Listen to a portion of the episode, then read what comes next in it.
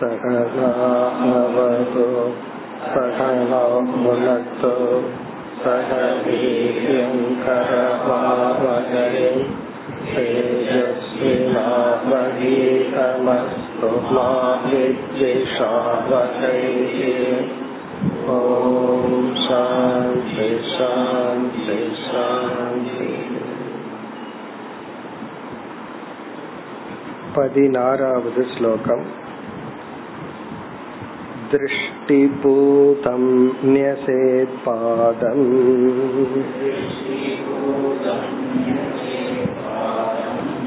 वस्त्रपूतं पिबेज्जलम्। सत्यपूतां वदेत्वाचम्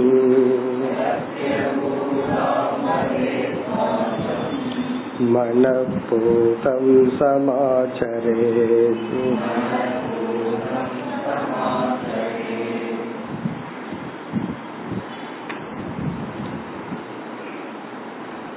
பனிரெண்டாவது ஸ்லோகத்திலிருந்து பகவான் சந்நியாச ஆசிரம தர்மத்தை கூறிக்கொண்டு வருகின்றார் முதலில் சந்நியாசம் என்ற ஆசிரமத்துக்கு செல்வது நம்முடைய சாய்ஸ் நாம் தேர்ந்தெடுத்து அந்த ஆசிரமத்திற்கு செல்லலாம்.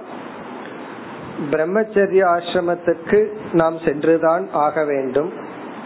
அதே போல இல்லறத்துக்கு ஒரு சாய்ஸ் இருக்கு. ஆனா வானப்பிரஸ்த ஆசிரமத்துக்கு சாய்ஸ் இருக்கு. எப்படி என்றால் சாய்ஸ் இருக்கு என்றால் ஒரு விதத்தில் இல்லை இனி ஒரு விதத்துல இருக்கு. சாஸ்திரத்துல பகவான் மோக்ஷத்துக்காக இந்த ஆசிரமத்துக்கு சென்றாக வேண்டும் என்று கூறவில்லை. எந்த ஆசிரமத்தில் இருந்தாலும் மோக்ஷங்கிற ஒரு பலனை ஒருவன் அடைய முடியும். ஆனால் பிரம்மச்சரிய ஆசிரமம் இல்லறத்துக்கு ப்ரிப்பேர் பண்ற ஒரு ஆசிரமம். வானப்பிரஸ்த ஆசிரமம் சந்நியாசத்துக்கு தயார் செய்கின்ற ஆசிரமம். இந்த சந்நியாச ஆசிரமத்திற்கு செல்ல ஒரே ஒரு நிபந்தனையத்தான் பகவான் கூறினார். வைராகியம் விராகக. வைராகியம் என்ற ஒரு குணம் இருந்தால் அவன் சந்நியாச ஆசிரமத்திற்கு செல்லலாம். அதற்கு பிறகு அடுத்த கருத்தாக பகவான் கூறியது முறைப்படி சந்நியாசத்தை எடுத்துக்கொண்டு இஷ்டுவா மாம் யதா உபதேசம். சாஸ்திரத்துல சொன்னபடி இறுதியாக சந்நியாச தீட்சை எடுத்துக்கொண்டு சில கடமைகளை எல்லாம் பொறுப்பாக அதை விட்டு விட்டு பிறகு அடுத்த கருத்தை பகவான் கூறியது இந்த ஆசிரமத்திற்கு செல்லும் பொழுது தடைகள் பல வரும் என்று சொன்னார். தேவர்கள் ரூபமாக இருக்கின்ற உறவினர்கள் நம்முடைய இந்திரியங்கள் தான் தடையா இருக்கும். தடைகள் வெளியிருந்து வர்ற மாதிரி தெரியும். ஆனா நம்முடைய புலன்கள் தான் முக்கியமான தடைகள். அடுத்து கருத்த சொன்னது பகவான் அபரிக்கிரகம். அதாவது வானப்பிரஸ்தாசிரமத்திலேயே இவன் வந்து தேவையற்ற பொருள்களை எல்லாம் வைத்துக் கொள்ளாமல் தேவையான பொருள்களோடு இருந்து பழகணும். எளிமை அங்கு வந்து ஒரு பிராக்டிஸா சொல்லப்பட்டது. அதை மீண்டும் இங்கு கூறினார். இனி இந்த பதினாறாவது ஸ்லோகத்தில் நான்கு பண்புகளை பகவான் குறிப்பிடுகின்றார். நான்கு வேல்யூஸ சொல்ற சென்ற வகுப்புல ஜஸ்ட் அறிமுகப்படுத்தினோம். இது வந்து சந்நியாச ஆசிரமத்துக்கு மட்டுமல்ல எல்லா மனிதர்களுக்கும் பொதுவான ஒரு பண்புகள். இந்த நான்கு பண்புகள் வந்து இங்க சந்நியாச ஆசிரம தர்மத்திற்குள்ள சொல்றாரே தவிர இது எல்லாத்துக்கும் பொதுவானது. இது ஒரு முக்கியமான ஸ்லோகம்னு பார்த்தோம். இந்த நான்கையும் மனதில் வச்சுக்கணும். என்னென்ன? திருஷ்டி பூதம் நெசே பாதம். இதை அப்படியே மொழிபெயர்த்தால் பாதம் என்றால் நம்முடைய இரண்டு கால்களை நெசேத்தனா வைக்க வேண்டும். அதாவது நம்ம நடக்கிறோம் ரன் பண்றோம் ஏதோ ஒன்று பண்றோம் மூமெண்ட் இருக்கு. அப்படி நம்ம பாதத்தை எடுத்து அடுத்த இடத்துல வைக்கும் போது எப்படி வைக்கணுமா? திருஷ்டி பூதம் நன்கு கண்ணுல பார்த்ததற்கு பிறகுதான் அடுத்த அடி எடுத்து வைக்க நம்ம பாதத்தை எடுத்து வைக்கிறோம் அப்படின்னா வைக்கிற இடத்த பார்க்காம பாதத்தை எடுத்து வைக்க கூடாது. திருஷ்டினா நம்முடைய கண் பார்வை. பூதம் அப்படிங்கிற வார்த்தைக்கு இலக்கணப்படி தூய்மையாக்கப்பட்ட. ஆனா இந்த இடத்துல உன்னுடைய பாதமானது அடுத்த ஸ்டெப்பானது கண்ணுல தூய்மையாக்கப்பட்டதற்கு பிறகு வைக்க வேண்டும் அப்படின்னு என்ன அர்த்தம்? நல்லா பார்த்து காலவை அப்படின்னு அர்த்தம். நம்ம ஒரு இடத்துல காலை வைக்கிறதுக்கு முன்னாடி அதை ஒழுங்கா பார்த்து தான் காலை வைக்கணும். இந்த இடத்துல பூதம் என்றால் நன்கு பார்க்கப்பட்டு ஆலோசிக்கப்பட்டு. இப்ப இதனுடைய வேல்யூ என்ன? இந்த இடத்துல பகவான் என்ன ஒரு பண்பை குறிப்பிடுகின்றார் என்றால் அலர்ட்னஸ் சாவதானம் கவனமாக இருத்தல் ஜாகிருதா அப்படிங்கறது வேல்யூ மைண்ட்ஃபுல்னஸ் சொல்லலாம் அலர்ட்னஸ் சொல்லலாம் எச்சரிக்கையாக இருத்தல். அதாவது வந்து பிரமாதத்துக்கு ஆப்போசிட் சமஸ்கிருதத்துல பிரமாதக அப்படின்னா கேர்லெஸ்னஸ் அப்பிரமாதகங்கிற வேல்யூ பல இடத்துல பார்த்திருக்கோம். அதத்தான் இங்க பகவான் சொல்ற கவனமாக இரு. அதாவது நீ வைக்கிற ஒவ்வொரு ஸ்டெப்பும் கவனத்துடன் இருக்க வேண்டும். கவனக்குறைவா எந்த ஸ்டெப்பும் வச்சிடாது இப்போ திருஷ்டி பூதம் நெசே பாதம்னா இந்த இடத்துல நம்ம நடக்கிறத பகவான் சொல்லவில்லை. அந்த லாங்குவேஜ்ல சொன்னாலும் நீ கவனமா நடந்து போ பார்த்து நடந்து போ அப்படின்னு சொல்லல. ஒரு காட்டுக்குள்ள நடந்து போறதா இருந்தா இத சொல்லி ஆகணும். நம்ம வனத்துல நடந்து போறோம்னு வச்சுக்குவோமே வேடிக்கை பார்த்துட்டு நடந்து போக கூடாது பாம்பு இருக்கா பூரான் இருக்கா இதெல்லாம் பார்த்துதான் நடந்து போகணும். ஆனா இந்த இடத்துல பகவான் சொல்றது நீ வாழ்க்கையில மேற்கொள்கின்ற ஒவ்வொரு முக்கியமான திருப்பங்களும் செயல்களும் அது எச்சரிக்கையுடன் இருக்கட்டும். கவனமா இரு. எனி ப்ராஜெக்ட் ஏதாவது ஒரு ப்ராஜெக்ட நம்ம ஆரம்பிக்கிறோம் அப்படின்னா ஆரம்பிச்சிடலாமே அப்படின்னு ஆரம்பிக்க கூடாதான். ஏன்னா சிலதெல்லாம் ஆரம்பிச்சிட்டோம்னா வேற வழி இல்லாம நடுவுல நின்னுக்குவோம். இந்த புலிவாட பிடிச்ச கதைன்னு சொல்லுவோமே அந்த மாதிரி ஆயிடும் அதை விடவும் முடியாது பின்வாங்கவும் முடியாது. ஒருத்தர் வீடு கட்டுறன்னு ஆரம்பிச்சாருன்னு வச்சுக்குவோமே கொஞ்ச தூரம் போயாச்சு அவர்னால அதை விடவும் முடியாது பிறகு எடுக்கவும் முடியாது. அப்படி பாதி வரைக்கும் பண்ணிட்டோம் பாதி வேண்டாம் கால்வாசி போயிட்டோம்னாவே நம்மளால திரும்பவும் முடியாது. அதே போல சில இடங்கள்ல பாதி தூரம் போயிட்டா ஒன்னும் பண்ண முடியாது. திரும்பவும் முடியாது. மேற்கொண்டு போகவும் முடியாது.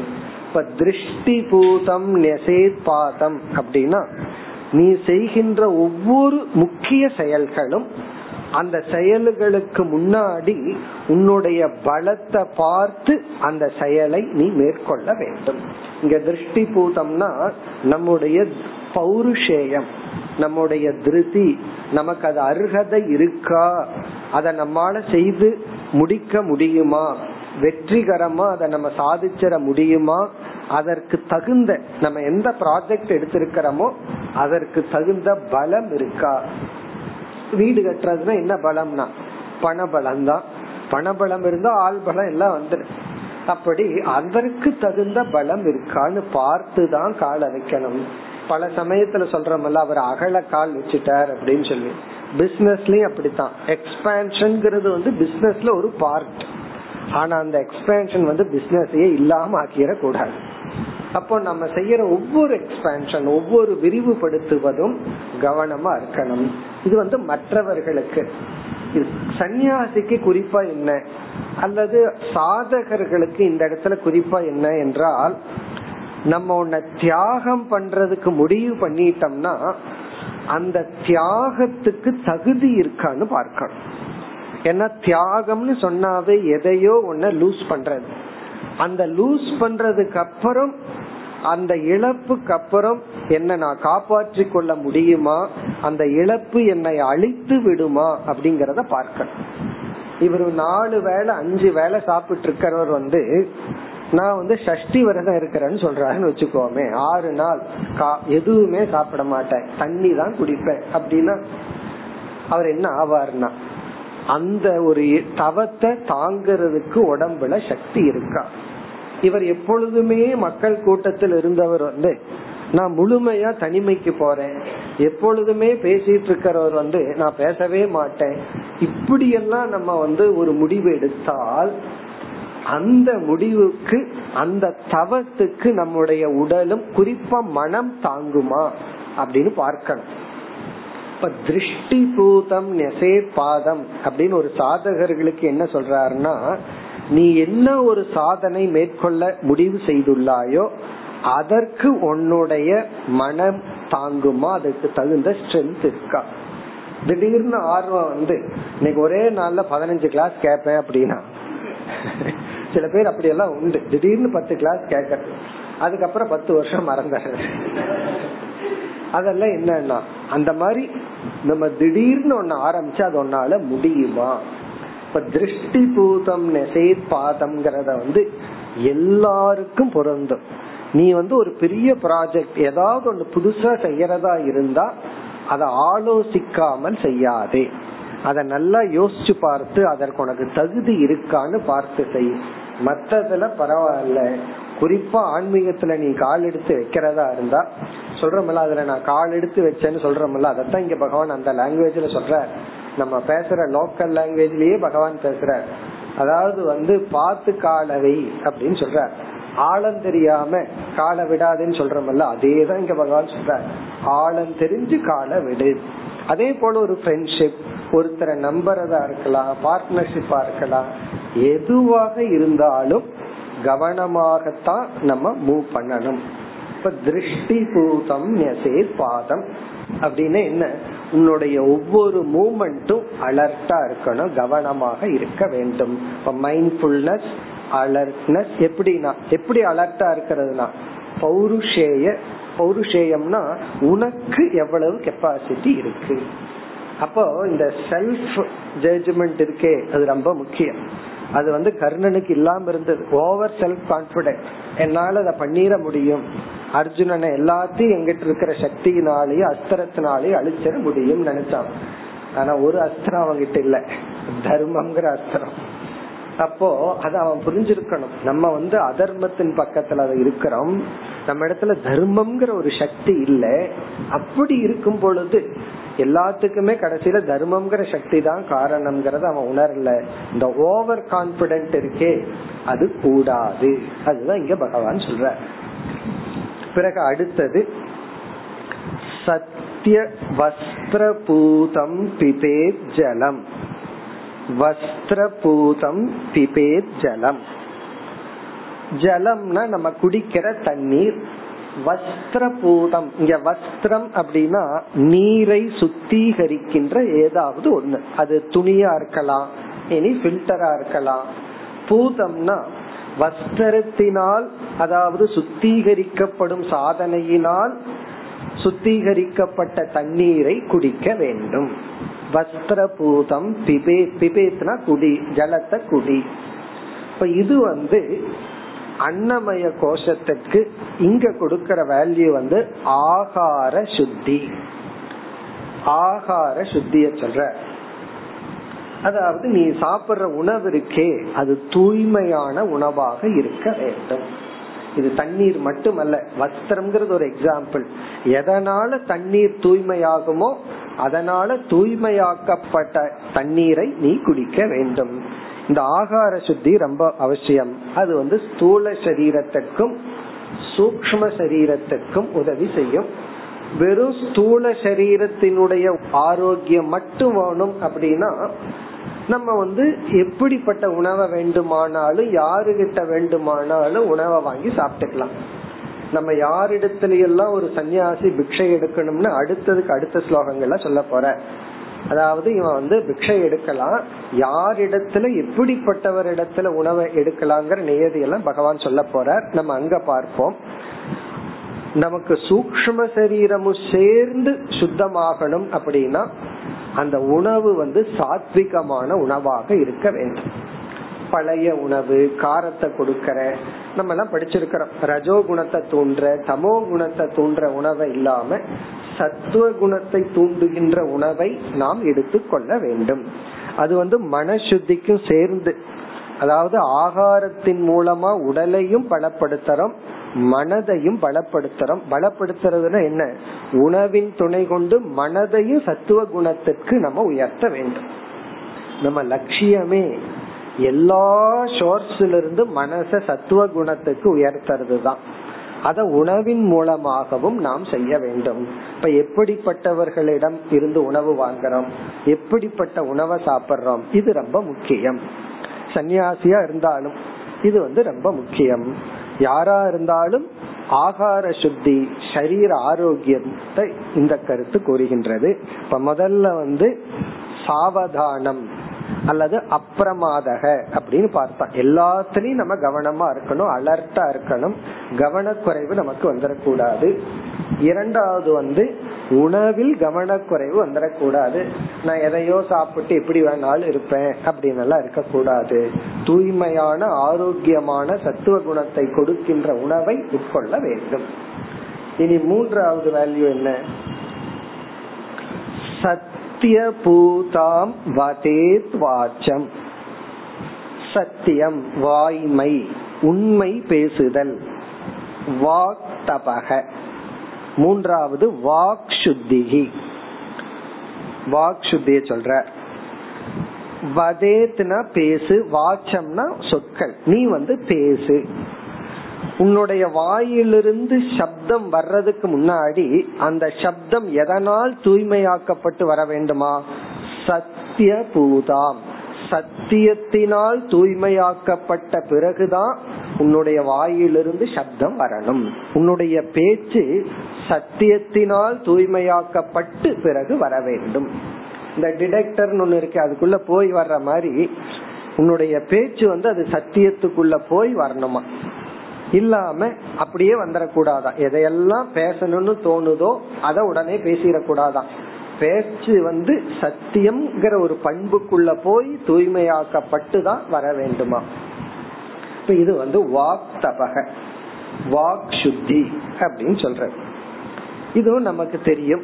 பலமுறை பார்த்த வேல்யூ தான். வாய்மை உண்மை பேசுதல். இதையும் நம்ம படிச்சிருக்கிறோம். ஜஸ்ட் ஞாபகப்படுத்திக்கலாம். இந்த உண்மையை பேசுறத மூணு ஸ்டேஜ்ல ஃபாலோ பண்ணணும்னு படிச்சிருக்கிறோம். பல இடங்கள்ல திரும்ப திரும்ப. ஒன்று வந்து யதார்த்த வசனம். எது? அர்த்தக. எதை நம்ம மனசுல பார்த்தோமோ தெரிஞ்சிருக்கிறோமோ அதை சொல்றது. ஒளிவு மறைவின்றி. இது வந்து ஃபர்ஸ்ட் ஸ்டேஜ் இப்ப நம்ம சொல்றதுக்கு முன்னாடி அது உண்மைதான் அப்படின்னு தெரிஞ்சுட்டு சொல்லணும். உண்மையா இருக்கலாம் அப்படின்னு கற்பனை பண்ணிட்டு சொல்லக்கூடாது. இப்ப நம்மளாக உண்மையா இருக்கலாம்னு கற்பனை பண்ணக்கூடாது. அது உண்மைன்னு தெரிஞ்சா அந்த உண்மைய சொல்லணும். செகண்ட் ஸ்டேஜ் வந்து அந்த உண்மையை ஒருவர் வாங்கி கொள்ற சக்தி இல்லை என்றால் அந்த உண்மை வந்து ஹிதமா இல்லை என்றால் ஹிதம்னா அது நன்மையை தரவில்லை என்றால் என்னைக்குமே சத்தியம் வந்து ஹிதத்தோட போகும். ஹிதம்னா குட் நல்லது. நன்மை தராத உண்மையாக இருந்தால் செகண்ட் ஸ்டேஜ்ல வந்து அந்த உண்மையை மறைக்கலாம் அப்படின்னு பார்த்தோம் தெரிஞ்ச உண்மையெல்லாம் சொல்லணுங்கிறது இல்ல உண்மையை மறைச்சு வைக்கலாம். இப்ப யாராவது திருப்பி கேட்டாங்கன்னா நீ தான் உண்மையை சொல்லலையேன்னா நம்ம தைரியமா சொல்லலாம். நன்மைக்காக மறைத்தேன் அப்படின்னு சொல்லலாம். மறைக்கவும் முடியவில்லை என்றால் அந்த உண்மையை மாற்றி கூறலாம் அப்படின்னு பார்த்தோம். உண்மையை மாற்றி கூறலாம்ங்கிறது ரொம்ப ஜென்டலா சொல்றது. என்னன்னா பொய் சொல்றது அர்த்தம். இப்ப யாராவது நீ பொய் சொல்லிட்டியே அப்படின்னு சொன்னா பொய் சொல்றதும் புத்திசாலித்தனமா சொல்லணும். கண்டுபிடிக்க முடியாத மாதிரி சொல்லணும். அப்ப ஒரு கால் கண்டுபிடிக்கப்பட்டால் என்ன ஆகிறதுனா அப்ப நம்ம தைரியமா சொல்லலாம். நான் வந்து நன்மைக்காகத்தான் உண்மைய மாற்றி சொன்னேன். இத மறைச்சது நன்மைக்காகத்தான். இதெல்லாமே சத்தியத்துக்குள்ள வருது. குறிப்பா என்னன்னா நீ பேசும்போது இது சத்தியத்துக்கு உட்பட்ட வார்த்தை தானா அப்படின்னு நினைச்சிட்டு பேசு. இந்த சத்தியத்தோடு நன்மையும் கலந்து இருக்கு இது நன்மை பயக்க கூடியதான்னு தெரிஞ்சிட்டு பேசு. இப்படி பேசுனா பேசுறதுக்கு ஒண்ணுமே இல்லாம போயிருமே அப்படின்னு சில பேருக்கு தோணும். பரவாயில்ல. ஆனா பேசினால் அந்த பேச்சு சத்தியத்துக்கும் நன்மைக்கும் உட்பட்டதாக இருக்க வேண்டும். இது வந்து சன்னியாசிக்கு மட்டுமல்ல எல்லா ஆசிரமத்துக்கும் பொதுவான ஒரு வேல்யூ இப்ப முதல் வேல்யூ அலர்ட்னஸ் கவனமாக இருத்தல். இரண்டாவது ஷரீர ஆரோக்கியத்துக்காக ஆகார சுத்தி. மூன்று வந்து வாக் சுத்தி. வாக் சுத்தினா தூய்மையானத நீ பேசணும் அதனால நீயே தூய்மை ஆவாய் இனி நான்காவது அழகான வேல்யூ மனப்பூதம் சமாச்சரேத். மனப்பூதம் சமாச்சரேத். மனப்பூதம் சமாச்சரேத் என்றால் அதாவது வந்து உன்னுடைய மனசாட்சிக்கு உட்பட்டு உன்னுடைய வாழ்க்கை இருக்க வேண்டும். உன்னுடைய நடத்தை சமாச்சாரத்துல உன்னுடைய நடத்தை. மற்றவங்கிட்ட நீ பழகிறது குறிப்பா மற்ற மனிதர்களுடன் நீ வச்சிருக்கிற இணக்கம் அந்த ரிலேஷன்ஷிப் அது எப்படி இருக்கணுமா? மனப்பூதம்.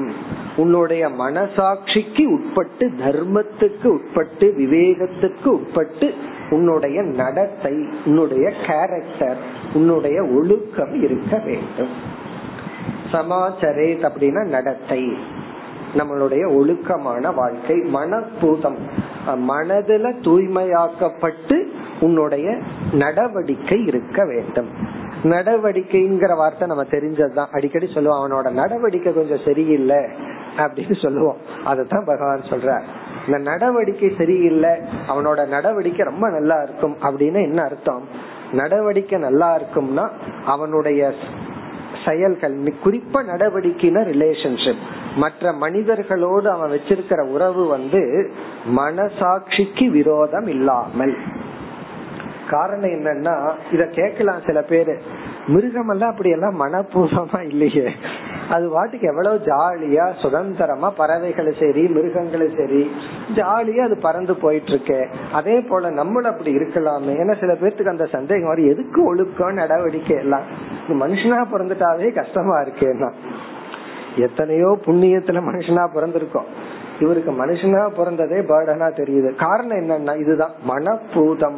உன்னுடைய மனசாட்சிக்கு உட்பட்டு நீ செயல்பட வேண்டும் சொல்லப்பட்டிருக்கேன்னா மற்ற மிருகங்களுக்கு பகவான் வந்து குற்ற உணர்வுங்கிறத படைக்கவே இல்லை. கில்ட் ஃபீலிங் நமக்கு தான் படைச்சிருக்கார். அது படைச்சிட்டார். அதை விட்டு நம்ம விலகி இருக்க முடியாது. சில பேர் கஷ்டப்பட்டு அதை கொண்டுட்டும் வாழ்ந்துட்டு இருக்காங்க. அது வேற விஷயம். ஆனா வந்து மனசாட்சி ஒழுங்கா இருந்தால். இப்போ ஒரு திருடன் இருக்கான். முதல் மூன்று நான்கு முறை அவன் ஏன் பயந்துட்டு திருடுறான்? காரணம் என்னன்னா அந்த மனசாட்சி வேலை செஞ்சிட்டு இருக்கு. அதனால அவன திறமைய அந்த தொழில் அவனால பண்ண முடியாது. ஏன்னா புதுசா வந்திருக்கிறவன் ரொம்ப நாள் பழக்கப்பட்டுட்டான்னு வச்சுக்கோமே ரொம்ப ஸ்பான்டேனியஸா திருடுவான். பூட்டையெல்லாம் திறக்கும் போது நடுக்கமெல்லாம் வராது. ரொம்ப செல்ஃப் கான்பிடென்டோட ரொம்ப தைரியமா. ஏன்னா பயம் இல்லாம பண்ண நல்லா பண்ணலாம்ல. எப்படி அவனுக்கு அந்த தகுதி வந்துச்சுன்னா இது அவனோட ப்ரொஃபஷனல்ல தகுதி. புது திருடனுக்கு சொல்லுவான்ல நான் என்ன பாரு நடுக்குதா கையி அதே போல காப்பி அடிக்கிறவன். ஃபர்ஸ்ட் டைம் காப்பி அடிக்கிறவன் நடுங்கிட்டு பண்ணுவான். அதுல ஒரு எக்ஸ்பர்ட் இருப்ப பாரு என் கைய பாரு நான் எவ்வளவு அழகா பிட் அடிக்கிறேன். இதெல்லாம் என்னன்னா ஒரு தப்ப தொடர்ந்து செஞ்சுட்டே இருந்தா இந்த மனப்பூத்தம்ங்கிற மனசாட்சி இருக்கே அதையவே நம்ம அழிச்சிருவோம். அதுதான் இங்க பாயிண்ட் அதாவது ஒரு தப்ப நம்ம தொடர்ந்து பண்ணிட்டு இருந்து பிறகு நம்மளே ஜஸ்டிஃபை பண்ணி பண்ணி பிறகு அந்த மனப்பூதமே இருக்காது ஒருத்தனுக்கு. அப்படி என்ன பண்றோம்னா மனிதனுக்குன்னு படைக்கப்பட்ட மனித தன்மையையே நம்ம அழிச்சிருவோம். அப்படி அழிச்சிட்டு வாழ்ந்தா நம்ம யாருன்னா? சொல்லவே வேண்டாம். மனிதனுடைய உருவத்தில் இருந்துட்டு மனிதனுக்குன்னு கொடுக்கப்பட்ட அந்த மனசாட்சி அப்படிங்கிற ஒன்று அது வந்து இன்பில்ட் இறைவனாக கொடுக்கப்பட்டது. ஏன்னா அது நமக்கே தெரியுது இது தப்பு இது சரின்னு எந்த தர்ம சாஸ்திரம் படிக்க வேண்டாம். எந்த வேதாந்தமும் படிக்க வேண்டாம். நமக்கே தெரியுது இது சரி தவறு. அதனாலதான் தப்பானதை வந்து மறைஞ்சு செய்யறோம் சரியானதை தைரியமா செய்யறோம். அப்போ இந்த சரி தவறுங்கிற அறிவையே நம்ம சில சமயங்கள்ல என்ன பண்ணிடலாம் நாம் அழித்து விடலாம். அப்படி முதல்ல அழிக்காம அந்த மனசாட்சியை வச்சு காப்பாற்றி அந்த மனசாட்சி படி உன்னுடைய நடத்தை உன்னுடைய வாழ்க்கை இருக்க வேண்டும். இப்ப தர்மா தர்ம விவேக பூர்வகம் சமாச்சரே ஜீவே உன்னுடைய வாழ்க்கை தர்மத்துக்கும் அதர்மத்துக்கும் உட்பட்டு இருக்க வேண்டுமே தவிர நீ வந்து நான் சன்னியாசி ஞானத்தை அடைஞ்சிட்டேன். எனக்கு தர்மா தர்மம் எல்லாம் கிடையாது. அதெல்லாம் இல்லறத்தில் இருக்கிறவங்களுக்கு வானப்பிரஸ்தாசிரமத்தில் இருக்கிறவங்களுக்கு நான் அதெல்லாம் கடந்தவன் சொல்லிட்டு இருக்காத. நீ சன்னியாசியா இருந்தாலும் யாராக இருந்தாலும் உன்னுடைய நடத்தை மனப்பூதம் மனசாட்சிக்கு உட்பட்டு இருக்க வேண்டும். அதுக்கு முன்னாடி என்ன கருத்தை பார்த்தோம்? முதல்ல மனசாட்சி இருக்கணும். முதல்ல மனசாட்சியை வச்சு நீ காப்பாற்றணும் அப்படின்னா உன்னுடைய மனதுல அந்த சாட்சி இருக்கணும். இது தர்மம் இது அதர்மம்ங்கிற விவேகம் இருக்கணும். அந்த விவேகத்தையும் அழிச்சிட்டு சில பேர் அதர்மமா வாழலாம். ஏன்னா அவங்கள பொறுத்த வரைக்கும் ஜஸ்டிஃபை பண்ணிட்டு இதுதான். மத்தவங்க எல்லாம் இதை புரிஞ்சுக்கல. என்ன பொறுத்த வரைக்கும் இதுதான் தர்மம் அப்படின்னு நினைச்சிட்டு இருக்கலாம். அது தவறு. அப்படி இருக்கிறவங்களுக்கு நம்ம ஒன்றும் பண்ண முடியாது. அப்படி இல்லாமல் தர்மா தர்மப்படி மனசை வச்சுட்டு அந்த மனசாட்சிங்கிறத பகவான் நமக்கு கொடுத்திருக்கார். அதை வச்சு காப்பாத்தணும்னு பகவான் சொல்றார். அதை காப்பாற்றி அதன்படிதான் நம்முடைய நடத்தை இருக்க வேண்டும். காரணம் என்னன்னா மனசாட்சி படி இருந்தோம் அப்படின்னா அந்த மனசாட்சியே நமக்கு ஒரு வேலி. ஒரு ஸ்டேஜுக்கு மேல வேலி யாரும் கிடையாது. அது சன்னியாசியா போறவன் வந்து முழுமையா சுதந்திரம் அடைஞ்சு போறவன். இல்லறத்தில் இருக்கும் போதுதான் சுத்தி நாலு உறவுகள் எல்லாம் இருக்கு அவனை பாத்துக்கிறது இவன் முழு சுதந்திரத்தை அடைஞ்சு போகும்போது இவனை கவனிக்கிறதுக்கோ கண்காணிக்கிறதுக்கோ அல்லது மிரட்டுறதுக்கோ திட்டுறதுக்கோ யாரும் கிடையாது. அப்ப யாருன்னா? இவனை பாதுகாக்க இவனுடைய மனசாட்சி ஒன்ன தவிர வேற யாருமே கிடையாது. குழந்தையா இருக்கும்போது பெற்றோர்கள் பாதுகாப்பார்கள் தப்பா போனா இல்லறத்தில் இருந்தா கணவன் தப்பா போகும்போது மனைவி பாதுகாப்பா மனைவி தப்பா போகும்போது கணவன் இருப்பான் குழந்தைகள் இருக்காங்க மற்ற உறவுகள் எல்லாம் இருக்கு. ஏன்னா அந்த உறவுகளை நம்பி இவன் வாழ்ந்துட்டு இருக்கிறான். அதுவே ஒரு பைண்டிங்கா இருக்கும். பிறகு வானப்பிரஸ்தத்துல ஒரு பைண்டிங் இருக்கு. சன்னியாசத்துல யாருமே இல்லை. இவனை பாதுகாக்க. அப்ப யாரு பாதுகாத்துக்கணும்னா இவன் இவனைத்தான் பாதுகாத்து கொள்ள வேண்டும். இப்ப மனப்பூதம் சமாச்சரி. இது சன்னியாசிக்கு மட்டுமல்ல எல்லா ஆசிரமத்தில் இருப்பவர்களுக்கும் மிக அழகான நான்கு வேல்யூ இப்ப நான்காவது வேல்யூ வந்து ஒரு ஆசிரியர் ரொம்ப அழகா அத்ரோக அப்படின்னு சொல்றார். துரோகம் செய்யாமை. நீ யாருக்கு துரோகம் பண்ணாத அப்படிங்கிற அந்த ஒரே வார்த்தையில எல்லாம் அடங்கு துரோகம் பண்ணாத. அதிகமா சாப்பிடுறதே துரோகம் தான் காரணம் என்ன? அந்த சாப்பாடு வேற யாராவது சாப்பிடலாமே. அப்படி அத்ரோகம். யாருக்கும் துரோகம் செய்யாது.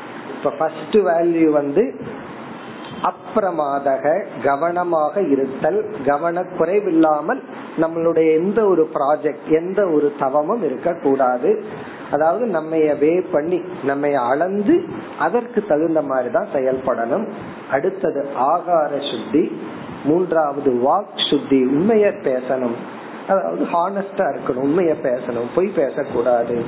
பிறகு நான்காவது வந்து தர்மா தர்ம விவேகப்படி உன்னுடைய வாழ்க்கை அமையணும். நீ யாருக்கும் துரோகி ஆயிடக்கூடாது. உன்னுடைய நடத்தை ஒழுக்கமாக இருக்க வேண்டும். மனசாட்சிக்கு உட்பட்டு உன்னுடைய நடத்தை இருக்க வேண்டும்.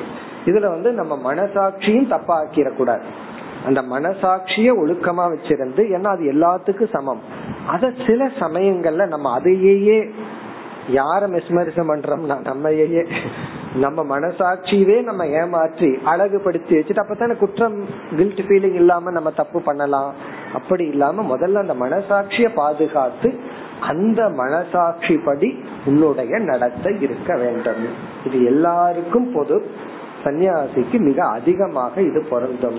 காரணம் என்னன்னா இவனை காப்பது இவனுடைய மனசாட்சி ஒன்றுதான். இனி அடுத்த ஸ்லோகத்தில் குறிப்பா சன்னியாசிகளினுடைய தர்மத்திற்கு வருகின்றார் பதினேழு मौनानीहा निलायामाः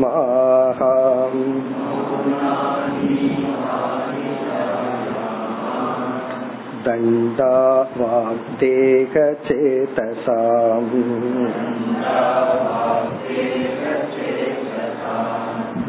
वाग्देहचेतसाम् नह्येते यस्य सन्त्यङ्ग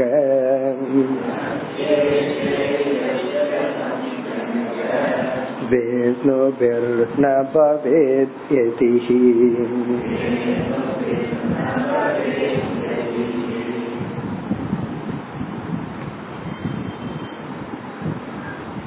சந்நியாச ஆசிரமத்தில் இருப்பவர்கள் மேலும் பின்பற்ற வேண்டிய சில தர்மங்கள் சாதனைகள் நம்ம ஏற்கனவே ஒரு கருத்து பார்த்தோம். அந்த ஆசிரமத்துல அந்த ஆசிரமத்தினுடைய சொதர்மத்தை பின்பற்றும் பொழுதே அந்த ஆசிரமமே ரொம்ப சந்தோஷமா இருக்கும்னு பார்த்தோம். ஒரு ஸ்டூடெண்டா இருக்கான் பிரம்மச்சாரி. அவனுக்கு படிக்கிறதுல ரொம்ப இன்ட்ரெஸ்ட் வந்து படிக்கிறான்னு வச்சுக்குவோமே. அவன் காலையில இருந்து எட்டு மணில இருந்து சாயந்தரம் அஞ்சு மணி வரைக்கும் இருக்கிற இடம் எதுன்னா ஸ்கூல் அவனுக்கு படிக்கிறதுல ரொம்ப இன்ட்ரெஸ்ட் இருந்ததுன்னா அவனுடைய வாழ்க்கையே இப்படி இருக்கும். அந்த ஸ்கூலே அவனுக்கு ஒரு பிளே கிரவுண்ட் மாதிரி இருக்கும்.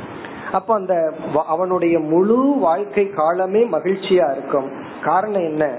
அந்த தர்மத்தை அவன் விரும்பி பின்பற்றும் பொழுது. அதே போல இல்லறத்தில் இருப்பவர்கள் நாலு பேர்த்துக்கு சர்வீஸ் பண்ணணும் அன்பை கொடுக்கணும் அன்பை வாங்கணும் அப்படின்னு ஒரு கர்ம யோகா மைண்ட் இருந்ததுன்னா அந்த இல்லறமே ரொம்ப மகிழ்ச்சியா இருக்கும். வானப்பிரஸ்த ஆசிரமம் ரிட்டையர்மெண்ட் ஆனதுக்கு அப்புறம் எளிமையா இருக்கலாம். இந்த பந்தாவை எல்லாம் விட்டுறலாம். ஆடை அணிகளை நல்லா வேண்டாம். அப்படிங்கிற ஒரு விருப்பம் வந்துட்டா அந்த ஆசிரமமே சந்தோஷமா இருக்கும். அதே போல சந்நியாச ஆசிரமத்திற்கு வந்ததற்கு பிறகு வானப்பிரஸ்தாசிரமத்துல செய்யற தவம் அது பார்ட் டைமா செய்யறோம் அல்லது பிராக்டிஸ் பண்றோம். அத ஃபுல் டைமா செய்யறதா சந்நியாச ஆசிரமம். இந்த சாதனைகள்ல நமக்கு விருப்பம் இருந்தா அந்த ஆசிரமமே மகிழ்ச்சியை நமக்கு கொடுத்து சமுதாயத்துக்கு நல்லதை கொடுக்கும். இல்லைன்னா ரெண்டு பேர்த்துக்கும் டேஞ்சர் இவனுக்கும் நல்லதல்ல சமுதாயத்துக்கும் நல்லதல்ல. இப்ப அந்த காலத்துல வந்து தான் சந்நியாசி அப்படிங்கிற ஒரு ஐடென்டிபிகேஷனுக்கு அத வந்து டிக்ளேர் பண்றதுக்கு இந்த சன்னியாசிகள் என்ன பண்ணுவார்களா ஒரு தண்டத்தை கையில வச்சுக்குவாங்களாம். அது ஆடையில தண்டத்துல. அப்படி சில வெளி தோற்றங்கள் அத பார்த்தாவே சன்னியாசி அப்படின்னு நமக்கு தெரியும். இப்ப ஒரு ஸ்டூடெண்ட் இருக்கான் எதுக்கு யூனிஃபார்ம்னா அவனை பார்த்த உடனே ஸ்டூடெண்ட்னு தெரியுது. ஸ்கூல் யூனிஃபார்ம பார்த்த உடனே ஸ்டூடெண்ட்னு தெரியுது. அப்ப அவன் ஸ்கூல்ல கட்ட எடுத்துட்டு மாயா பஜார் போறான்னு வச்சுக்கோமே. அவனால யூனிஃபார்மோட போக முடியுமோ? ஆனா எல்லாமே அவனுக்கு ஐடென்டிஃபை பண்ணிடுவான் அப்ப என்ன பண்ணுவான்? அதுக்கு தகுந்த ட்ரெஸ்ல தான் அங்க போய் ஆகணும். அப்போ அவன் தன்னை ஸ்டூடெண்ட்னு டிக்ளேர் பண்ணும் போதே சமுதாயமே அவனுக்கு அது உதவி பண்ணும். அதே போல இல்லறத்துக்குன்னு சில அடையாளங்கள் இருக்கு. வானப்பிரஸ்த ஆசிரமத்துக்குன்னு சில அடையாளங்கள். அப்ப சன்னியாசி ஆசிரமத்துக்குன்னு சில அடையாளங்கள் இருக்கு. அப்ப சன்னியாசின்னு சொன்னாவே உலகமே அந்த அந்த ஆசிரமத்துல இருக்கிறான்னா சொசைட்டியே அவனுக்கு உதவி பண்ணும். அவனை புரிஞ்சுட்டா இவனும் அந்த புரியுற மாதிரி நடந்துக்கணும். இப்ப இவரை வந்து நம்ம மேரேஜ்க்கு கூப்பிட கூடாது இன்விடேஷன் கொடுத்து ஆசீர்வாதம் வாங்கிட்டு போயிடணும். அது சமுதாயமே புரிஞ்சுக்கு இல்லைன்னா இவரை அது புரிய வைக்கணும். அப்படி சமுதாயமே சந்நியாசி அப்படின்னா அவருக்கு வந்து உதவி பண்ணும். அதுக்கு ஒரு லிங்கம். லிங்கம்னா அடையாளம் தான் மூன் தண்டம். அந்த தண்டத்துல மேல மூணு குச்சி இருக்கும். ஒரு மூன்று குச்சி வச்சிருப்பார்கள். அத திரிதண்டி அப்படின்னு சொல்றது. திரிதண்டம் அப்படின்னு சொல்றது. அந்த தண்டம் வந்து மூங்கில்ல ஆனதா இருக்கும். இதெல்லாம் எதற்குனா ஒரு எக்ஸ்டர்னலா தன்னை சன்னியாசி அப்படின்னு ஒரு டிக்ளேர் பண்ணிக்கிறது. எதுக்கு இவர் டிக்ளேர் பண்ணணும்? பேசாம சன்னியாசியா இருக்க வேண்டியதுதானா சொசைட்டிக்குள்ள அவர் மூவ் பண்ணும் போது சமுதாயத்திலிருந்து அவர் வந்து ஒரு நன்மையை அடையணும் அப்படின்னா தான் சன்னியாசின்னு சொன்னா சமுதாயமா அவனுக்கு உதவியா இருக்கும். இப்ப இந்த இடத்துல கையில வச்சிருக்கிற தண்டம் எதை குறிக்கின்றது அப்படின்னு இங்க பகவான் சொல்ற அதாவது வந்து வெறும் தண்டத்தோட இருந்தா மட்டும் அவன் சன்னியாசி அல்ல. அந்த தண்டத்துல வந்து அந்த எட்ஜில மூளையில ஒரு மூணு குச்சியை வச்சு துணியை வச்சு சுத்தி இருப்போம். அந்த அத திரிதண்டி அப்படின்னு சொல்றது. ஒரே தண்டம் தான். அதனுடைய எட்ஜில மூன்று குச்சிகள் இருக்கும். இது எதை ரெப்ரசன்ட் பண்ணுது? இது எதை குறிக்கின்றது? அப்படிங்கிற ஸ்பிரிட்ட இங்க பகவான் சொல்ற அது அவனை அது ஞாபகப்படுத்திக்கணுமா? சில பேர் வந்து அந்த ருத்ராட்சம் இதெல்லாம் தன்னை ரிமைண்ட் பண்ணிக்கிறது. அது பண்ணும். அந்த மாதிரி சில உடைகள் சில இறைவன் சம்பந்தமானதெல்லாம் ஞாபகம் வச்சு ஞாபகப்படுத்தும். சில பேர் வந்து தன்னுடைய பர்ஸ்ல வந்து விபூதியை வச்சுக்கிறது குங்குமம் வச்சுக்கிறது அல்லது ஏதாவது ஒண்ணு கடவுளை ஞாபகப்படுத்துறது போல நம்மளுடைய ஒரு இன்செக்யூரிட்டியிலிருந்து விலகி வர்றதுக்கு ஒரு பாதுகாப்பை கொடுக்கறதுக்கு ஒரு ஞாபக சின்ன வச்சுக்கிறோம். அதே போல இந்த சன்னியாசியினுடைய அந்த தண்டம் எதற்கு? அந்த ஸ்பிரிட்ட பகவான் சொல்லி இந்த ஸ்பிரிட்ட யார் ஃபாலோ பண்றாங்களோ அவன்தான் சன்னியாசி வெறும் தண்டத்துல கைய வச்சிட்டு இருக்கிறவன் வந்து தண்டம். அப்படின்னு சொல்லி சொல்ற நம்ம தண்டம்னு சொல்லி திட்டம் தெரியுமா? அவன் வெறும் தண்டத்துக்கு இருக்கான். இத வச்சுதான். ஒருத்தன் வெறும் தண்டத்தை மட்டும் கையில வச்சுட்டு அந்த சந்நியாச ஸ்பிரிட்டோட இல்லைன்னு வச்சுக்குவோமே அப்ப அவன் என்னன்னா வெறும் தண்டம் தான் தண்டச்சோறுன்னு வேற சொல்லுவாங்க. அத பகவான் இந்த ஸ்லோகத்துல சொல்றார். பிறகு அந்த தண்டம் எதை குறிக்கின்றதா? மூன்று லெவல்ல அவன் வந்து தவத்தை பின்பற்றணுமா? ஒன்று காயம் இனி ஒன்று வாக் மூன்றாவது மனம். காய வாக் மனம் அல்லது தேக வாக் சேதக. தேகத்துல அவனுடைய உடல் தவம் பண்ணணுமா? அவனுடைய வாக்கு தவத்தை பண்ணணுமா? அவனுடைய மனம் தவத்தில் இருக்கணுமா? இந்த மூன்று உபாதிகள் இருக்கே. இந்த மூன்றுலையும் அவனுடைய வாழ்க்கை தவோமயமாக இருக்க வேண்டும். இல்லறத்தில் இருக்கும்போது இந்த மூன்றுமே போகமயம்தான் உடல்ல அவன் எவ்வளவு போகத்தை அனுபவிக்க முடியுமோ ஆடை அணிகளிகள் சென்ட் எல்லாம் போட்டு இவன் போகத்துல இருப்பான். அதே போல வாக்கு என்ன பாட்டு வேணாலும் பாடலாம். எதை வேணாலும் கேட்கலாம். மனசு அப்படித்தான். இவன் பாட்டுக்கு இருக்கலாம். அதெல்லாம் இல்லறத்துல எல்லாம் இருக்கும் பொழுது. அது தர்மத்துக்கு உட்பட்டு. ஆனா இங்க வந்து இவனுடைய காயம் தவத்தில் இருக்கணுமா? உடல் தவத்தில் இருக்கணுமா? அதை விட கடினமான தவம் இவனுடைய சொல். போர் அடிக்குது நாலு பேர் உட்கார்ந்து பேசிட்டு இருக்கலாம்னு பேசிட்டு இருக்கிறது. இதெல்லாம் என்னன்னா வாக்கில் இருக்கிற என்ஜாய்மெண்ட் பிறகு மனம். இத இங்க பகவான் குறிப்பிட்டு யார் இந்த மூன்று ஸ்பிரிட் சந்நியாசி இருக்க வேண்டிய இந்த சாதனையை பின்பற்றுகிறார்களோ அவர்கள் தான் சந்நியாசியே தவிர வெறும் தண்டத்தை கையில வச்சிட்டு இருந்தா மட்டும் சந்நியாசி அல்ல. அப்படின்னா சந்நியாசத்தினுடைய அடையாளம் இருந்துட்டு அவன் சன்னியாசி அல்ல. அல்லது இவன் வந்து தன்னை சன்னியாசின்னு டிக்ளேர் பண்ணிட்டு இவன் ஏதாவது பண்ணிட்டு இருக்கிறான்னா அவனை சன்னியாசின்னு எடுத்துக்க கொள்ள கூடாது யார் இந்த மூன்று தண்டத்தை ரெப்ரசன்ட் பண்ற குறிக்கின்ற இந்த சாதனையுடன் இருக்கிறார்களோ அவர்கள் தான் சன்னியாசி அத பகவான் சொல்றார். அந்த சாதனை என்னென்ன? அத சொல்லி சொல்றார். முதல் பகுதியில சாதனைய சொல்றார். மௌன அணிகா அனிலாயாமாகா மூன்று சாதனை. மௌனம். ஃபர்ஸ்ட் மௌனம். இது வந்து வாக். ஒரு சன்னியாசிக்கு பகவான் கொடுக்கிற வாக் தவம் என்னன்னா மௌனம். அப்படின்னா என்ன? பேசாம இருக்க முடியும்னா சன்னியாச ஆசிரமத்துக்கு போகணும். சன்னியாச ஆசிரமத்துக்கு போன உடனே பேச்ச நிறுத்தணும். என்னால பேச்ச நிறுத்த முடியாதுன்னா சன்னியாச ஆசிரமத்துக்கு போக கூட. ஒரு ஆசிரமத்துல சன்னியாச உடையில இருந்துட்டு எல்லாத்துக்கிட்டையும் பேசிட்டு இருக்காருன்னு வச்சுக்கோமே அவருக்கு அவமானம் இல்ல. அந்த சன்னியாச ஆசிரமத்துக்கே அவமானம். மொத்தத்துல அந்த ஆசிரமத்துக்கே அவமானம். இரண்டாவது சந்நியாச ஆசிரமத்துக்கு அது இழுக்கு. அதாவது நம்ம எந்த ஆசிரமத்தில் இருக்கிறோமோ அந்த ஆசிரமத்தையே நம்ம ரெஸ்பெக்ட் பண்ணணும். அந்த ஆசிரமத்தை முதல்ல நம்ம மதிக்க சில பேர் சொல்லுவாங்க சன்னியாசியில ரொம்ப பேர் மதிக்கிறது இல்லை சன்னியாசியா இருக்கிறவன் சன்னியாச ஆசிரமத்தை மதிக்கிறாங்க மற்றவங்க மதிக்கிறது மதிக்காதது வேற. சன்னியாசியா ஒருத்தன் இருந்தா அவன் அதை மதிக்கிறானா அப்படின்னு பார்க்கணும். மற்றவங்க மதிப்பு அவன் கொடுக்கற மதிப்பை வச்சுதான் இருக்கு. இப்ப முதல் சன்னியாசிக்கு இருக்கிற லட்சணம் என்னன்னா மௌனம்.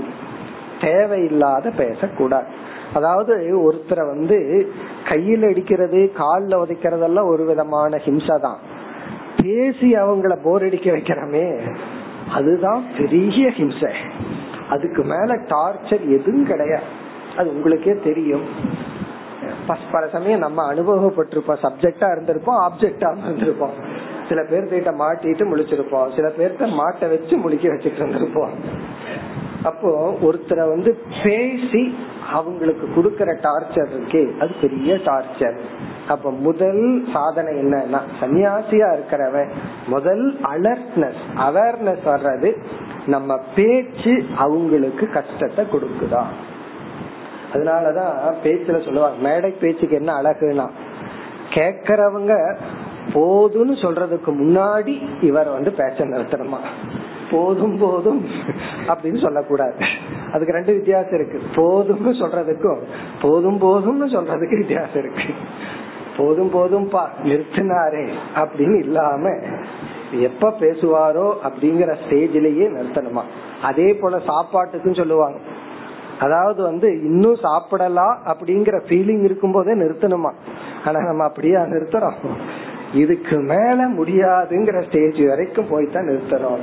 அப்படி இருக்க கூடாது ஃபர்ஸ்ட் வந்து மௌன. இப்ப வாக் தண்டம் இப்ப சன்னியாசி பின்பற்ற வேண்டிய சன்னியாசி மட்டுமல்ல எல்லாருமே பின்பற்ற வேண்டிய ஒரு பெரிய தவம் என்னன்னா மௌனம்.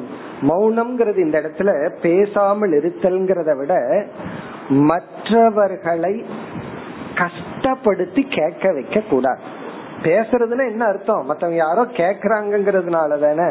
இப்ப மத்தவங்களை கஷ்டப்படுத்திட கூடாது நம்முடைய பேச்சால்.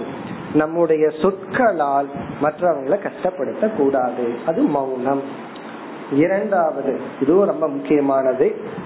அனீகா அனீகா இது வந்து தேகத்துக்கு உடம்புக்கு கொடுக்கிற ஒரு தவம்.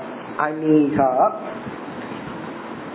அனீகா அப்படின்னு சொன்னா இந்த உடம்பு இருக்கே அது வந்து ஏதாவது ஒரு ஆக்டிவிட்டிஸ்ல இருந்துட்டே இருக்கணும்ங்கிறது ஒரு பலகீனம்.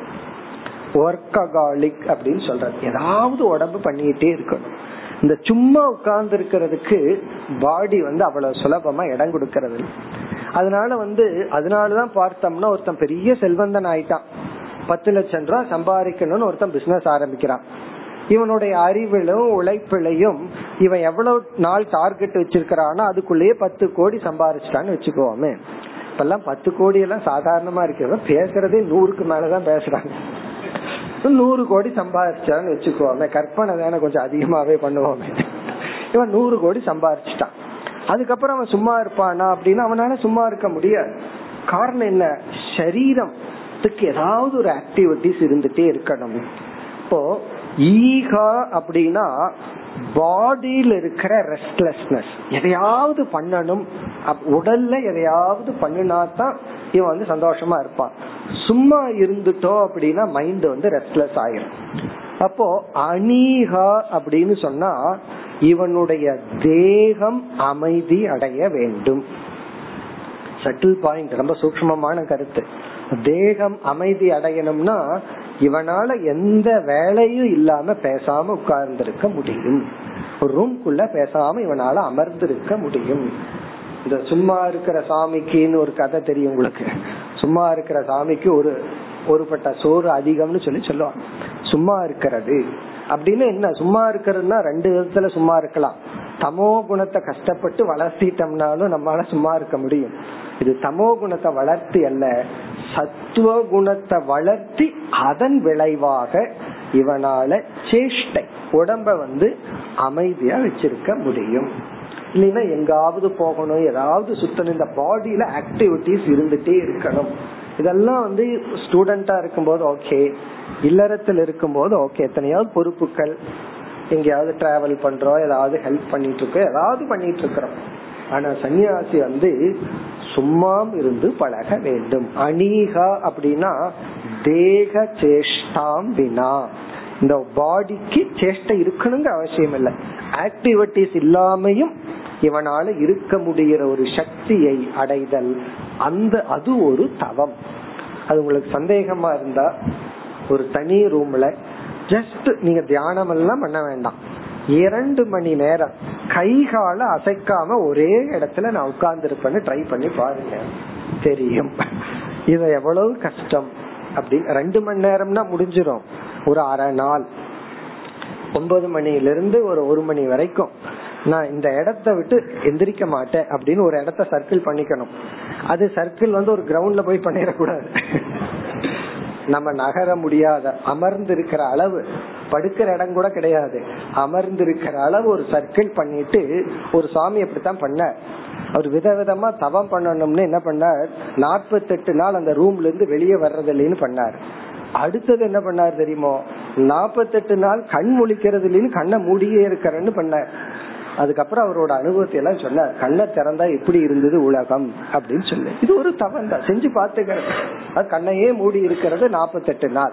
திறக்கிறதே இல்லை. இது ஒரு தவம். நம்ம அவ்வளவு நாள் வேண்டாம். ஒரு ரெண்டு மூணு மணி நேரம். அப்ப தெரியும் அது எவ்வளவு கஷ்டம். நம்ம தேகம் வந்து எப்படி நம்ம போட்ட வட்டத்துக்குள்ள இருக்க மாட்டேங்குதுன்னு புரியும். அது அநீகா. இது வந்து தேக தவம். உடலுக்கு கொடுக்கிற தவம். இரண்டாவது வந்து கம்ஃபர்ட் இந்த உடலுக்கு வந்து ரொம்ப கம்ஃபர்ட் கொடுத்து பழகியிருக்கோம். சுகத்தை கொடுத்து பழகி இருக்கிறோம் அது படுக்க படுக்கையா இருக்கலாம் தலகாணியா இருக்கலாம் இடமா இருக்கலாம். அல்லது வந்து இந்த உடல் இந்த ஈவன் ஆசனமா இருக்கலாம். இப்ப எல்லாம் வர்ற சோஃபா எல்லாம் பார்த்தோம் அப்படின்னா உட்கார்ந்தா அப்படியே உள்ள போயிடுறோம். அந்த மாதிரி எல்லாம் இருக்கு. அவ்வளவு தூரம் உள்ள போய் உட்கார்ற மாதிரி எல்லாம் இருக்கு. அப்போ தேக தவம் அப்படின்னா உடலுக்கு கொடுக்கிற முதல்ல உட்கார்ந்து பழகிறது. இருந்து பழகுதல். அப்படி ஒரு சன்னியாசினி அம்மா என் இடத்துல சொன்னார். இப்ப என்ன பண்ணிட்டு இருக்கீங்கன்னு கேட்டேன். அவங்க சிறு வயதுல பதினெட்டு வயசுல சன்னியாசினி ஆகி அவங்கள நான் கேட்கும் போது வயசு அறுபத்தஞ்சு. இப்ப என்ன பண்ணிட்டு இருக்கீங்க அம்மான்னு கேட்டேன். அவங்க சொன்ன வார்த்தை நான் இருந்து பழகிட்டு இருக்கேன் அப்படின்னா. அது அழகான வார்த்தை ஏன்னா அதுக்கு முன்னாடி ஒரு மடத்தை பெருசாக்கி சர்வீஸ் எல்லாம் பண்ணிட்டு இருந்தார் கடைசியில் என்னன்னா எதுவும் வேண்டாம் பேசாம இருப்போம். இருந்து பழகுதல். பிறகு மூன்றாவது என்னன்னா மானசம். மனதிற்கு இந்த வாக்கையும் தேகத்தையும் கட்டுப்படுத்திட்டா இதெல்லாம் சேர்ந்து போர்ஸா மைண்டுக்கு போயிடும் ரொம்ப வேகமா வேலை செய்ய ஆரம்பிச்சிடும். அந்த மைண்டை தான் வாக்கு மூலியமா தேகத்தின் மூலியமா ரிலாக்ஸ் பண்ணி இருக்கிறோம் இப்ப என்ன பண்ணிட்டோம்? தேகத்தையும் அமைதிப்படுத்திட்டோம். உடலையும் ஒரு கட்டுக்குள்ள கொண்டு வந்துட்டோம். பேசுறதுலன்னு வேற முடிவு பண்ணியாச்சு. ஒருத்தர் சொன்னார் மத்தவங்களை ஹிம்சப்படுத்த கூடாதுன்னு பேசாம இருந்தா நான் ஹிம்சப்பட்டு இருக்கிறேனே அப்படின்னா உண்மைதான். பேசக்கூடாதுன்னா ஃபர்ஸ்ட் யாருக்கு ஹிம்சைனா நமக்கு தான் அப்ப என்ன ஆகும்னா மைண்ட் வந்து ரொம்ப ஓவரா ஆக்டிவிட்டிஸ் ஆயிரும். மனதனுடைய வேகம் வந்து பலாயிரம் மடங்கு அதிகமாயிரும். தேவையில்லாத சிந்தனை கற்பனைகள் எத்தனையா எதையாவது நினைச்சிட்டு இருக்கோம். அப்ப மனதை அமைதிப்படுத்த வேண்டும். அப்போ தேகம் சேத்தஸ் அல்லது மனம். இந்த மனதை அமைதிப்படுத்துறது அடுத்த சொல்லல சொல்றார். அனிலாயாமாகா அணிலம் அப்படின்னா காற்று. ஆயாமக அப்படின்னா கட்டுப்படு கட்டுப்படுத்துதல். இங்க பகவான் என்ன சொல்றார்? பிராணனின் துணை கொண்டு பிராணாயாமத்தின் துணை கொண்டு மனதை அமைதிப்படுத்துதல். அனிலாயாமாகங்கிறது வந்து பிராணனை அமைதிப்படுத்துவதன் மூலம் மனதை அமைதிப்படுத்த வேண்டும். பகவான் ஒரு க்ளூ வேற கொடுக்கிறார்.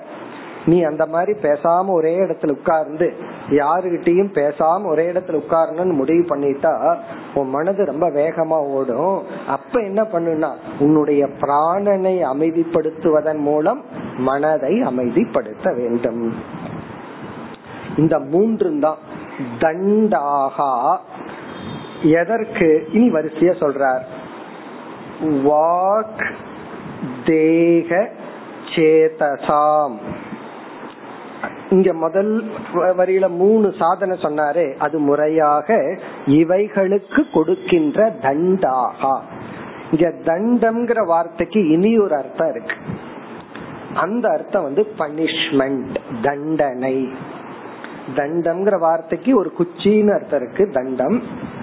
இனி ஒரு வார்த்தை தண்டனை. தண்டாயுத பாணின்னு முருகனை சொல்றமே இப்ப தண்டாயுத பாணின்னு என்ன அர்த்தம்னா தண்டத்தை கையில வச்சிருப்பார். பாணினா கை தண்டத்தை ஆயுதமாக கொண்டவர். தண்டம் ஒரு அர்த்தம். இனி ஒரு அர்த்தம் வாக் தண்டக இந்த தண்டனை அப்படிங்கிற அர்த்தம் தான் இங்க தண்டாகான தண்டனை. வாக்குக்கு கொடுக்கிற தண்டனை என்னன்னா பேசாம இருக்கிறது. உடம்புக்கு கொடுக்கற தண்டனை என்னன்னா அமைதியா வச்சிருக்கிறது. மனசுக்கு கொடுக்கற தண்டனை என்னன்னா அமைதியா வச்சிருக்கிறது. இது ஆரம்பத்துல தண்டனை. அதுக்கப்புறம் அது வந்து தண்டனை அல்ல. அது வந்து கிஃப்ட் பெற்றோர்கள் வந்து நமக்கு கொடுத்த தண்டனை. அப்ப அது தண்டனையா தெரிஞ்சிருக்கும். வளர்ந்ததுக்கு அப்புறம் என்னன்னா அதுதான் கிஃப்ட் அதுதான் அவங்க நமக்கு கொடுத்த வரம். அப்போ ஆரம்பத்துல தண்டனையா இருக்கிறதா பின்னாடி வரமா மாறுது. அப்படி தண்டாகனா தண்டித்தல் கொடுக்கிற பனிஷ்மெண்ட் கொடுக்கின்ற நியமங்கள் அதுதான். அதாவது தேகத்துக்கு டபுள் அர்த்தத்துல பகவான் பேசுற இந்த ஞானி சன்னியாசி கையில வச்சிருக்கிற தண்டம் இருக்கே அது தண்டம் அல்ல இந்த உடலுக்கும் வாக்குக்கும் மனசுக்கும் கொடுக்கிற தண்டனை இருக்கே. அதை பின்பற்றினாதான் அவன் தண்டி. தண்டினா அந்த தண்டத்தை வச்சிருக்கிறவன். பிறகு சொல்ற நகி ஏதே எஸ்ய சந்தி அங்க. அங்க அங்க குழந்தையே அப்படின்னு உத்தவர் அழைக்கிறார். ஏ அங்க ஏ குழந்தாய் ஏதே ஏதே இந்த மூன்று தண்டங்களும் இந்த மூன்று டிசிப்ளின் இந்த மூன்று ஒழுக்கங்களும் எஸ்ய எந்த ஒரு சந்நியாசிக்கு நகி இல் நகி சந்தி இல்லையோ. ஒருத்த சந்நியாச ஆசிரமத்துக்கு வந்துட்டான் அவன் சந்நியாச ஆசிரமத்துல வாழ்ந்துட்டு இருக்கிறான். சென்ற ஸ்லோகங்கள்ல சொன்னபடி இவன் முறைப்படி தீட்சை எடுத்துட்டான். விரஜா ஹோமம் எல்லாம் பண்ணி புது நாமத்தை எடுத்து அந்தந்த காலகட்டத்துல எது அறிகுறிகளோ. ஏன்னா சங்கரர் வாழ்ந்த காலத்துல எல்லாம் ஒரு ஒரு கருத்து இருக்கு. சன்னியாசிகள் வந்து வெண்மை ஆடை அணிந்து கொண்டிருந்தார்கள்னு சொல்லுவார்கள். அப்ப அது அந்த காலத்துல வெண்மையாடையோ இன்னைக்கு காவியுடையோ அதற்கு தகுந்த சில முறைகள் எல்லாம் எடுத்துட்டு இவன் சன்னியாசின்னு உலகத்துக்குள்ள தன்னை டிக்ளேர் பண்ணிட்டு வாழ்ந்துட்டு இருக்கிற எவனுக்கு? எஸ்ய ஏதேன சந்தி. முன் சொன்ன மூன்று தண்டங்கள் இல்லையோ. அவன் வந்து தன்னுடைய வாக்கையும் மனதையும் உடலையும் இவ்விதம் தண்டிக்காமல் இருந்தால் அவன் வந்து சந்நியாசி அல்ல. வெறும் வேணுபிகி ந பவேத் எதிகி எதிகி அப்படின்னா இங்க சந்நியாசி. சந்நியாசி ஆனவன் வேணுபிகி. வேணு அப்படின்னு சொன்னா மூங்கில் தண்ட குச்சி ந பவேத். மூங்கில் குச்சியை இவன் கையில வச்சிருக்கிறதுனால இவன் சந்நியாசி ஆகிவிட மாட்டான். எதிகின சந்நியாசி. ந பவேத். இவன் சந்நியாசி ஆக மாட்டான். வெளி தோற்றத்துக்கு அவன் சன்னியாசி வெளி உலகத்துக்கு அவன் சன்னியாசியா தெரியலாம்.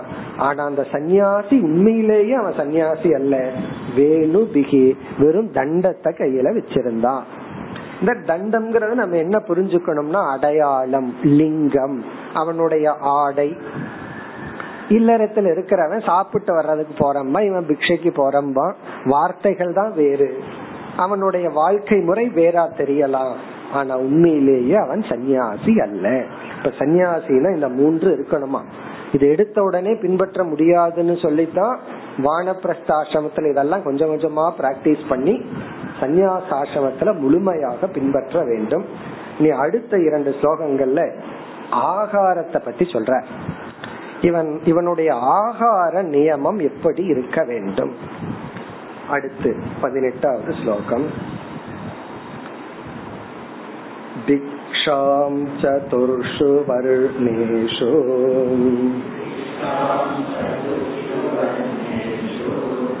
विगर्ह्यान् वर्जयंश्चरे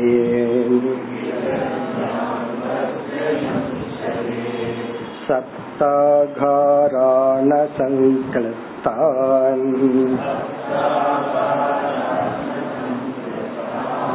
तुष्ये लब्धेन तावता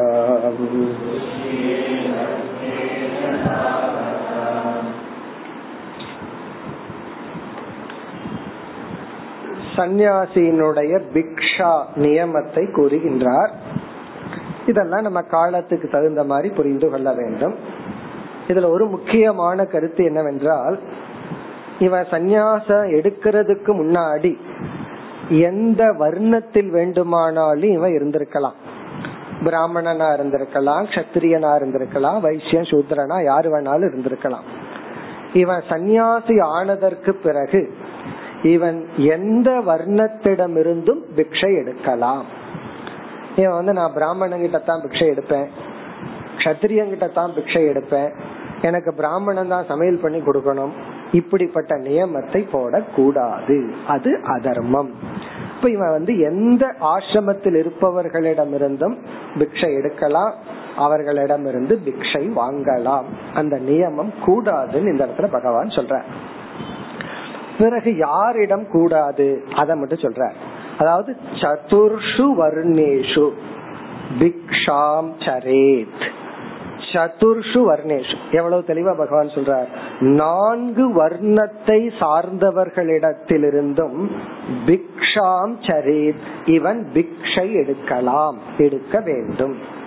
அப்படின்னு என்ன அர்த்தம்னா சந்நியாசி ஆனதனுடைய அடுத்த ஃபர்ஸ்ட் குவாலிபிகேஷன் ஜாதி அபிமானத்தை துரத்தல்.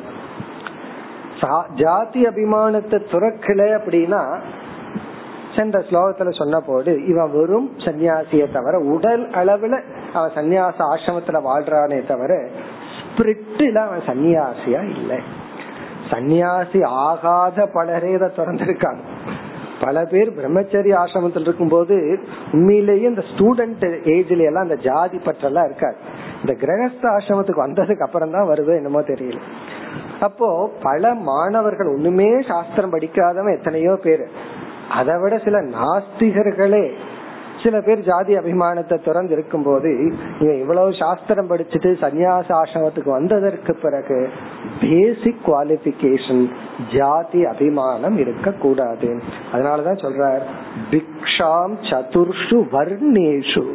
இங்க வர்ணம்ங்கிற வார்த்தையை பயன்படுத்துறார். சதுர்ஷ ஆசிரமசுன்னு சொல்ல நான்கு ஆசிரமத்திலிருந்து பிக்ஷை எடுக்கலாம்னு சொல்லல. இல்லறத்திலிருந்து பிக்ஷை எடுக்கலாம்னு சொல்லல. நான்கு வர்ணத்தை சார்ந்தவர்களிடம் இவன் பிக்ஷை எடுக்கலாம். இங்க பிக்ஷைங்கிறது உணவு மட்டுமல்ல அவர்களிடத்துல வாங்குற பொருள்கள் உட்பட. பிறகு யாரிடத்திலிருந்து வாங்க கூடாது விகர்ஹியான் வர்ஜயன். வர்ஜயன்னா தவிர்க்க வேண்டும். யாரிடம்? விகர்ஹியான் விகர்ஹியக அப்படின்னா யார் அதர்மமான வாழ்க்கை வாழ்ந்து கொண்டு இருக்கின்றார்களோ அதர்மப்படியான வாழ்க்கை வாழ்ந்து கொண்டிருப்பவர்களிடமிருந்து பொருளையோ அல்லது உணவையோ பெறக்கூடாது. அதாவது இவனுடைய வாழ்க்கையே அதர்மமா இருக்கு. அவன் எந்த ஜாதியை சார்ந்தவனா இருந்தாலும் சரி ஏமாற்றி பொய் சொல்லி கொலை பண்ணிட்டு அப்படி ஒரு பாதகனா இருக்கிறான். அவங்கிட்ட இவன் பெற்று கொள்ள கூடாது அப்ப அதர்மமானவர்களை தவிர்த்து ஏன்னா அதர்மமானவங்கிட்ட இவன் பணம் வாங்கினா அவனுக்கு அது சௌரியமா போயிடும். காரணம் என்ன? அந்த அது தர்மம்னு அவன் நினைச்சுக்குவான். ஏன்னா நான் வந்து இவங்களுக்கெல்லாம் சேரிட்டி பண்றேன் அப்படின்னு நினைச்சுக்குவான். அந்த கருத்தை சொல்ற பிறகு இரண்டாவது வரியில் மேலும் ஒரு பண்பு அடுத்த வகுப்பில் பார்ப்போம். ஓம் போர் நமத போர் நமிதம் போர் पूर्णमुदच्यते पूर्णस्य पूर्णमादाय पूर्णमेवावशिष्यते ॐ शान्ति शान्ति शान्तिः